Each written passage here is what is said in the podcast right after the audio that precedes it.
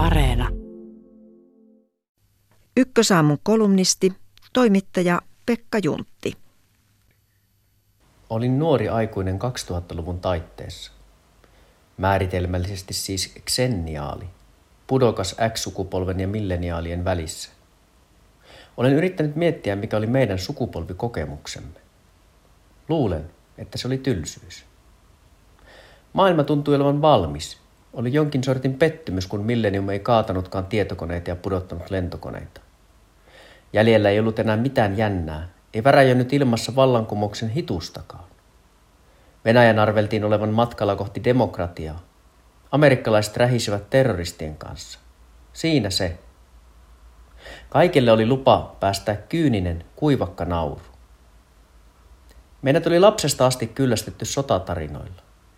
Niitä tungettiin tajuntaan kotona, koulussa ja mediassa.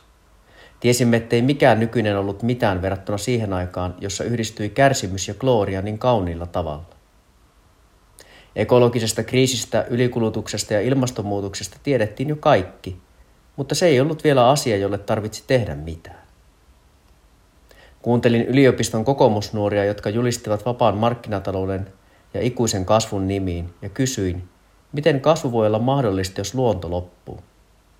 Minulle vastattiin, että vapaa markkinatalous hoitaa senkin. Pidin heitä höyrähtäneinä, mutta en ruvennut inttämään. En tehnyt mitään luontokadon eteen. Hyvin harva teki. Yksi kaveri vaikutti maanystävissä, mutta harva haaveili marsseista ilmaston ja luonnon puolesta, koska lopultakin kaikki oli hienosti. Oli pileitä ja tonkkaviiniä, nuorta rakkautta, sota enää muisto vain, Eurooppa käden ulottuvilla. Meikä mandoliini metästeli ja rakasteli. Ei puuttunut kuin rahaa ja motivaatio.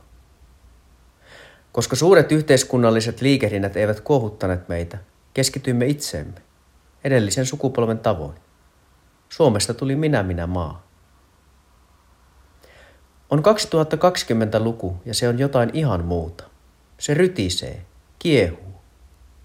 Olen yrittänyt miettiä, kuinka paljon havainnoissani on ikääntymisen tuomaa perspektiivin muutosta – Kuinka paljon sitä, että maailma on oikeasti muuttunut perustojaan myöten? Jospa minusta on vain tullut herkempi. Jospa minua on vain alkanut kiinnostaa enemmän. Mutta sitten näin ilmastomarssit, elokapinat ja äärioikeiston nousun ja tajuan, että muutos on totta.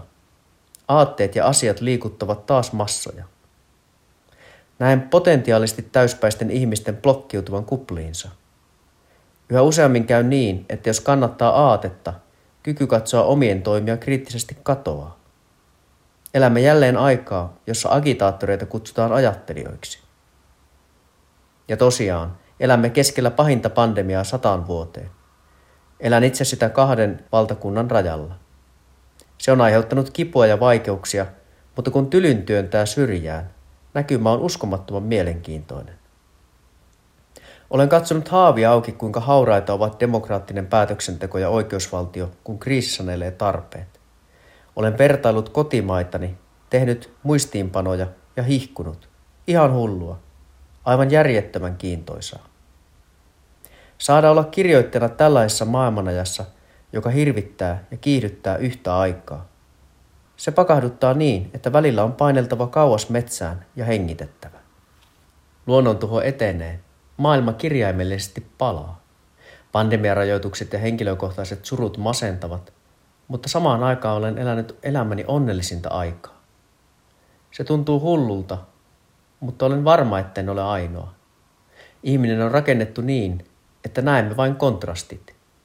Osaamme arvostaa hyviä arkisia asioita vasta sitten, kun niihin kohdistuu uhkia. Perheessä on kaikki hyvin. Terveyttä on riittänyt eikä töissä ole ollut koskaan näin kutkuttavaa. Olen seikkailut kuukausitolkulla romaanini maailmassa ja nauttinut työstä niin paljon, että pelkään sen loukkaavan veteraaneja ja jälleenrakentajia. Huomaan katselevani ihmisiä kadulla ja miettiväni, etten varmasti ole ainoa, joka elää elämänsä parasta aikaa tässä pöhkössä ajassa.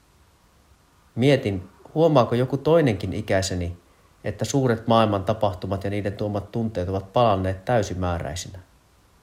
Ne heittelevät meitä syvästä ahdistuksesta ja pelosta henkilökohtaisiin onnenhetkiin.